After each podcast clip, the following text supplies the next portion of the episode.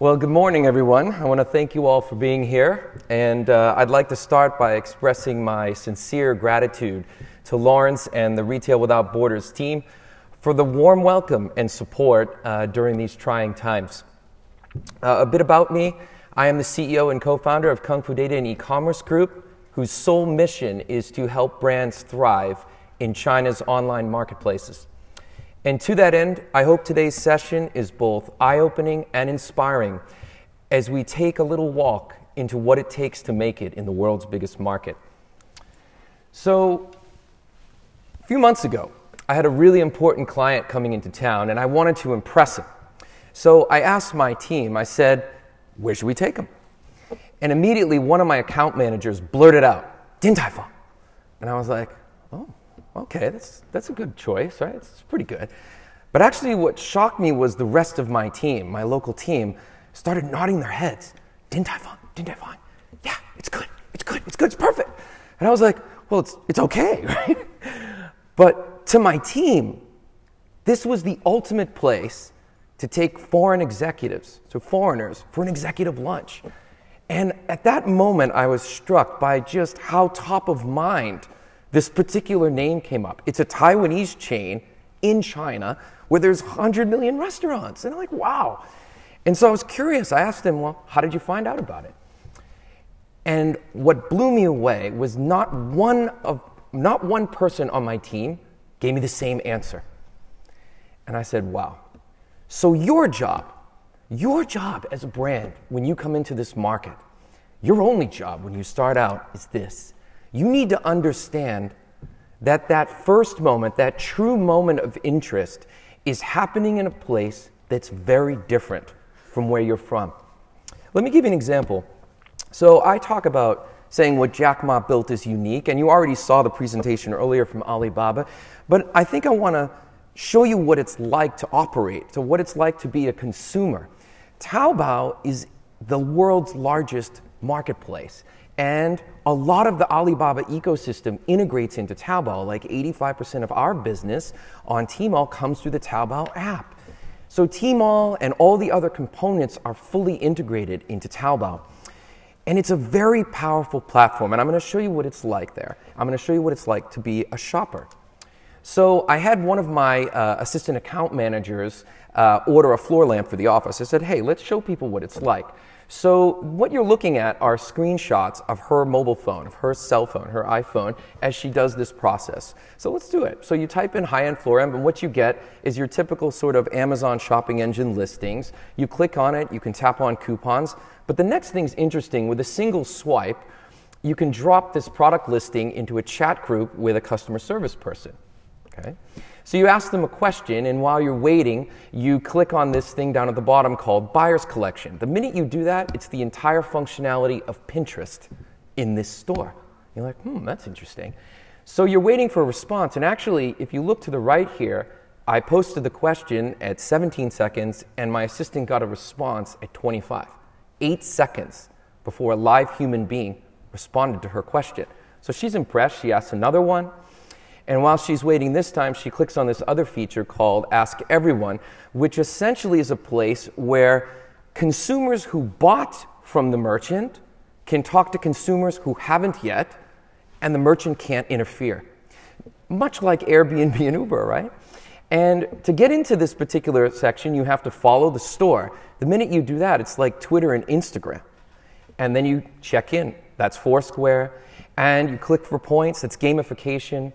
So you ask the group a question, you ask the C S a question, and as you go through the cart, you customize your order, grab your coupons, and with a thumbprint, with Alibaba, you've made a purchase. That entire process took one minute and seventeen seconds. The combined functionality of fifteen applications on your phone in every single Taobao merchant store. So every consumer has access to it, every one of the eight hundred million consumers on this platform. And here, while you're considering that that is actually quite impressive, this is what should keep you up at night. That was factory direct. There are millions and millions of people on Taobao with stores, but what most people don't realize is a huge percentage make the stuff that they're selling. and you can have that kind of relationship directly with a factory. So that's unique in and of itself. But here's another one. Google is irrelevant in China. So you're thinking about the implications of buying direct from factory with that level of service. Think about the fact that Google itself is blocked in China and it's irrelevant, right? Chinese people don't search to buy things, right? They buy brands. They search for brands, not things. This is how they find you. It is a very complicated network. So going back to my team, giving a different answer to how they discovered Din Tai Fung as a brand, literally there are so many different routes, or what we call paths to purchase, in China.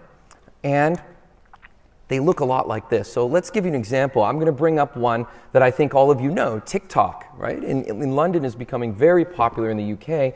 In China, it's called Douyin, and Douyin is the biggest activation platform in China now. It's even, I think it may even be close to getting as big as like WeChat, and people are spending more time on it than they are on WeChat. So they're spending several hours a day watching those fun videos. But what you may not know is that the seven, eight hundred million people on this app can shop. So Alibaba has integrated Douyin into its affiliate program. There are product links when you're watching a video. You can click on one, go directly to Taobao, and make a purchase while you're watching the video. I know you all know what live streaming is, but essentially it's the whole functionality of the Home Shopping Network, or Q V C, on T V inside every merchant store. So everyone can live stream, and you can interact directly with the host or their team live. So they show you what you may want to buy, you make some selections, you talk to them, and you can also purchase directly through Taobao.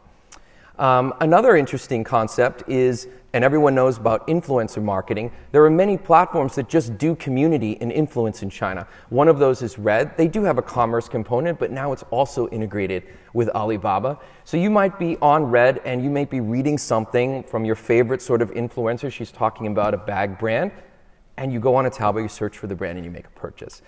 That's only three examples of hundreds of paths to purchase. So what does that mean for you as a merchant? And what does that mean for us as an operator? It's a gladiator battle for screen real estate.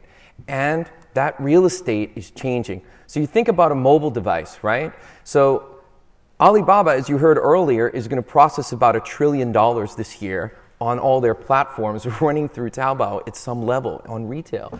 And that is a huge amount of money. That makes the fifty square centimeters on your phone screen the most valuable real estate on the planet, right? On a per square foot basis, there's nothing more valuable. So everyone that's a merchant is competing for it.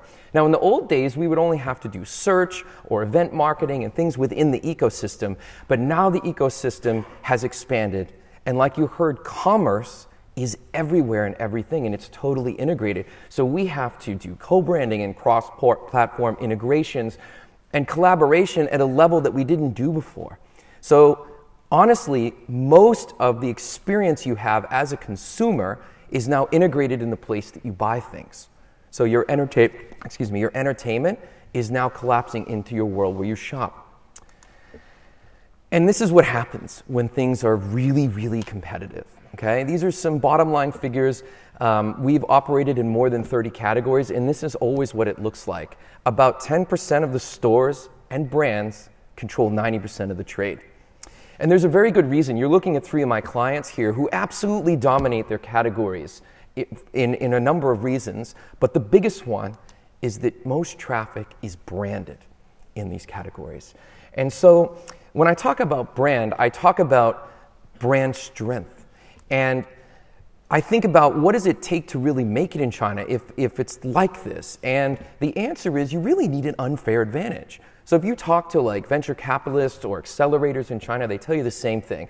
If you're a foreigner coming into China or you're a foreign brand, you need to have an unfair advantage. And what I've seen, there's many kinds of unfair advantages, but the three baskets that I see most common are The, brand, the person controls some kind of commodity. It could be as simple as gold mines in Australia, and it can be more subtle, like one of my clients uh, in the States is a grower, and he has sixty percent of global production of a particular type of ginseng that can be only grown in one place in the U S and is only consumed by people in China. So he has a lock on trade. Um, another thing you can do is have a disruptive technology or user experience, and we already mentioned TikTok has taken China from, by storm and gone from, you know, zero to six, seven hundred million users in two years. But the one that's most accessible to everyone in this room is brand equity. It's something everyone here can master. So when uh, uh, people come to us, we ask ourselves some questions, and these are the things we're concerned about as your potential operator in China. First of all, brand strength is a timing issue, right? It doesn't mean you can't come into China. It's just timing. Is it the right time? Okay. The stronger your brand, the more support you get. The more support you get, the stronger you become. And this circle is is how you build a defendable position in the platform. So resources and commitment are very important, but more important than anything is how strong your brand is. Do you have some traction, and can we get Tmall to support it, or J D, or whoever we're working with? Can we get that in your court as you launch and operate, because it makes a huge difference? As an example, one of our clients, Duvel, um, they Uh, we launched them last year, and from day one, it was a wild success, right? So this brand had traction in the market. They are, I think they're the number two or number three uh, biggest craft beer group in China behind A B InBev. But even from day one, it made a huge difference having that traction. So they placed in the top ten as a beer store on the two major events. They're performing extremely well, and their cost to do this is almost nil. Right? It's a very low percentage of the actual transaction value because they have traction, they have resonance in the market. Now, when you look at Duvel, you say, wow, here's a brand that was very intentional. So they've been in China a while. I think it's like eight years. They are sold in a lot of bars and pubs and restaurants and hotels. They have penetration, and they have, I think it's, you know, eight thousand points of sale or something like this. It's pretty substantial. But what's really interesting is when we launched commerce for them, all of that offline activity came straight online. And I, on the left here, you see a picture of guys who are their sort of, sort of influencers, right? These guys own little bars and pubs, and they have integrated through Douyin with Taobao and allowed them to become affiliates of the flagship store. And all of that activity has come on and offline, creating a pretty huge response. This is a very important slide for everyone in this room. Um, You're probably wondering, looking at the situation, how can you get traction in China? Like, how is it done? Well, we just described Duvel, right, which was intentional. They have a full omni program in China. They've been there a number of years. They've got influencers. They have off and online retail. And they were able to rally all of those resources and integrate them into the, uh, the launch on Tmall and J D and have a wild success. But you're probably wondering, because you're not in China, or you may be thinking about China, well, how can I do that if I don't go in and make this huge investment? Actually, what, what this whole presentation is about, which you're about to see, is how you can have a happy accident, which you'd be surprised at how many brands are successful in China just by accident. And what I would say, what I mean by accident is they do very specific things in their home markets or globally that also spills into China. So you see here on the left, word of mouth, obvious, having resellers. I know you all have heard of Daigous maybe, which are people that professionally shop for others in China, and they're all over the U K, right? Students, travelers are everywhere. Maybe not now, but normally they're here. And they're shopping, and they're buying your products, and they're getting exposed to your brand. And the question is, how do you take that exposure and push it over the top so you can create a winner? I want to give this example. I don't know if any of you have heard of this brand in the U K, but Allbirds is a wild success globally, right? It started about three years ago, and the way they launched, the way these kinds of brands, these direct-to-consumer brands, approach a market is rather disruptive. So when they approach a company like mine, they don't come to us with a marketing manager and, you know, an advertising department or something very traditional. They meet us, and they have their influence team sit in front of me, their community manager. You know, they start with influence and community, then they talk about partnerships and asset creation. And their product development team is talking about doing voice of China or listening tours to figure out what people want and completely customizing product for the market. So if you think about it, every market they go in, they have a, a, an infrastructure internally that is all about growth right? It's all about communication. It's all about growth.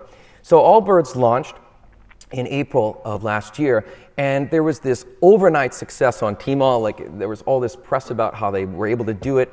And I thought to myself, well, you know what, guys? Nothing in Chap. You know, it's very rare that that happens, right? Are they really a unicorn? Or did some, was there something else that happened behind the scenes?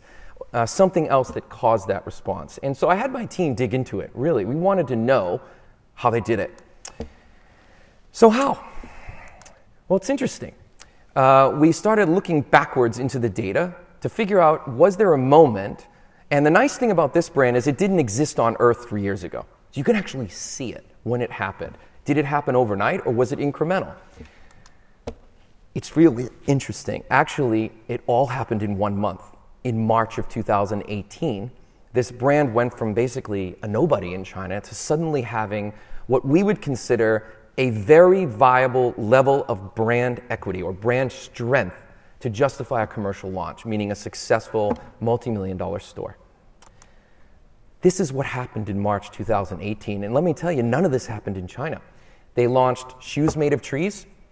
They opened up pop-up stores in Canada and started rolling out their P R strategy, which got syndicated in China at a level that was huge. It was a massive syndication of content through trade media in China.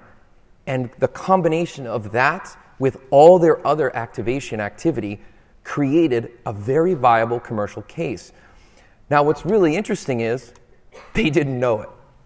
So instead of launching in April of last year, they could have launched any time after March two thousand eighteen and had the same commercial success. And that's profound, because this is what you need to know, right? Direct-to-consumer strategies work in China, because people follow people who follow brands. And those people in China who follow brands follow other people who follow brands outside of China. And this is exactly how things are happening. You want to create a happy accident, look no further than your friendly neighborhood direct-to-consumer strategist, because they've got it. And it is working in China, and I've seen this in many, many categories and in many cases. So I get approached by hundreds of brands a year, right? For whatever reason, optimization, fix my problem in China, et cetera. And all of them come to us looking at the wrong things, like logistics or inventory of product or something in market research and this and that. And really, the one thing that is glaringly obvious to my team, that is the missing hole in everyone's plan when they come to China, what is that missing piece, you might ask? It's simple. Activation, right? It's brand strength, okay? And so what I encourage you guys to do, if you want to come into China and get serious about it, is focus on strength, focus on resonance, and engage people where they want to be engaged. And you too can have a wild success in the Chinese market. Thank you. I actually left two minutes for questions intentionally, so I rushed through. Does anyone have any questions? Anyone? Oh, come on. Someone has a question. Yeah. Yeah, just on your, how did you come up with your outfits? Yeah, good talk about the name. Thank you. Um, yeah, just on your name, um, the Kung Fu Data, I just wanted to know how you come up with that and what was the message behind it. Very good question. Uh, when I first uh, went to Shanghai, it was about seven years ago now, uh, a, a little bit before we launched the company. Um, a unique feature of commerce in China is transparency.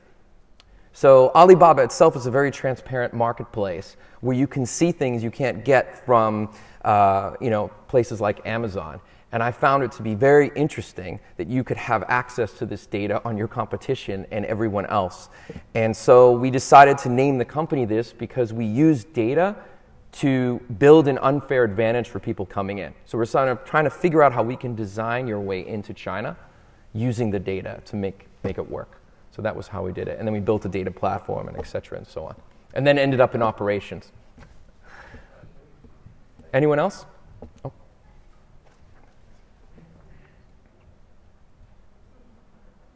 Thank you, Josh, for the presentation. Um, yesterday I attended an event um, on B two B marketing in China, and there was mentioned that LinkedIn was a very good uh, platform to do that.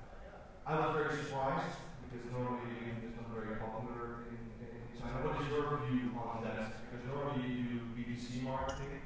In B two B marketing, what's your view on using LinkedIn in China? So um, I actually have quite a few friends in B two B commerce or B two B trade in China. It is booming. It is absolutely booming. Uh, whether LinkedIn is a good mechanism for you to enter the Chinese market absolutely depends on your category. So I always go back to, what are you selling, right? Because you have to go where the fish are biting. It's really that simple. So I can't answer your question in, in a direct way because I don't know what you're talking about in terms of product. But um, LinkedIn is very powerful in China, depending on what you're selling. That is absolutely true. We use it, and it does a very good job of getting the message out. Mostly, in my view, LinkedIn is excellent as a form of influence with your existing network. So people are actually on LinkedIn as much as they're on Taobao and other things if they're working during the day. And so you can stay top of mind with all your channel partners and relevant in their mind, and you do get, uh, we don't get direct leads, but a lot of indirect um, invitations, leads, and things come through our channels. So it is very influential. There's a question here. Oh, and there. Okay. So thank you for this interesting talk. Um, so you talked about branding your way into China. My question is, do you see brands in China branding themselves to the external world, or is it going to be more of a performance-driven, active kind of communication uh, if they want to reach the U S or Canada? So this is an interesting world right now. Um, I think uh, because China is such a powerful market right now in terms of commerce, like it's such a huge, it trumps all the other e-commerce combined, um, or I should say just digital in general is very advanced. I think some of the brands in China are set up for big success overseas. Uh, there's one you can look up, which I think at some point they will roll out, is Perfect Diary. They've already done collaborations with like the Museum of uh, Modern Art in New York and other things. It is a pure D two C strategy play. It's brilliant. They use micro-influencers by the tens of thousands. If you read the story, it'll be very inspiring to you. And so yes, I think Chinese brands are going to start going abroad and be becoming very successful as a result of surviving and thriving in their own ecosystem. Those strategies and tools will be quite relevant outside of China.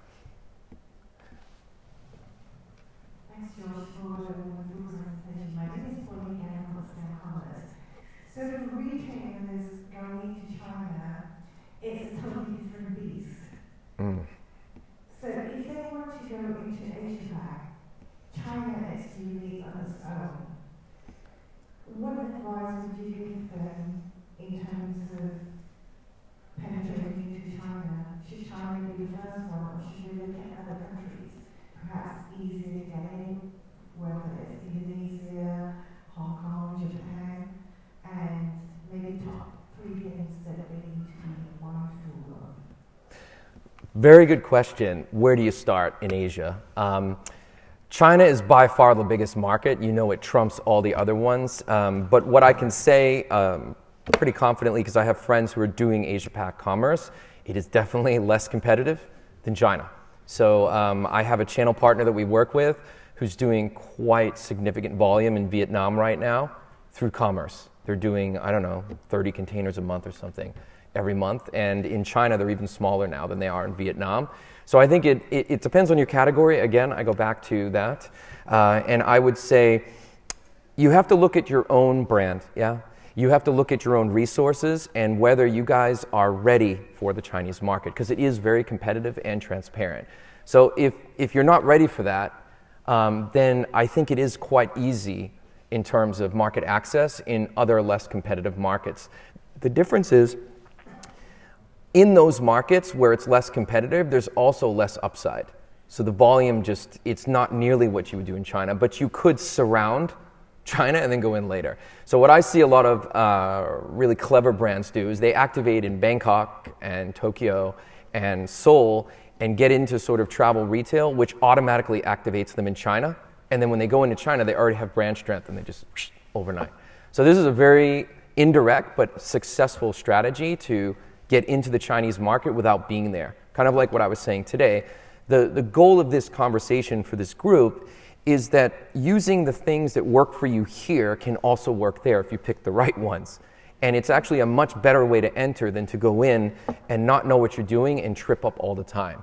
The nice thing about having a brand that's already popular in China in some way or has traction is it makes it easier for you to succeed despite all the mistakes you're going to make. It's very, if it's defendable position, then it's defendable and you can make money doing it.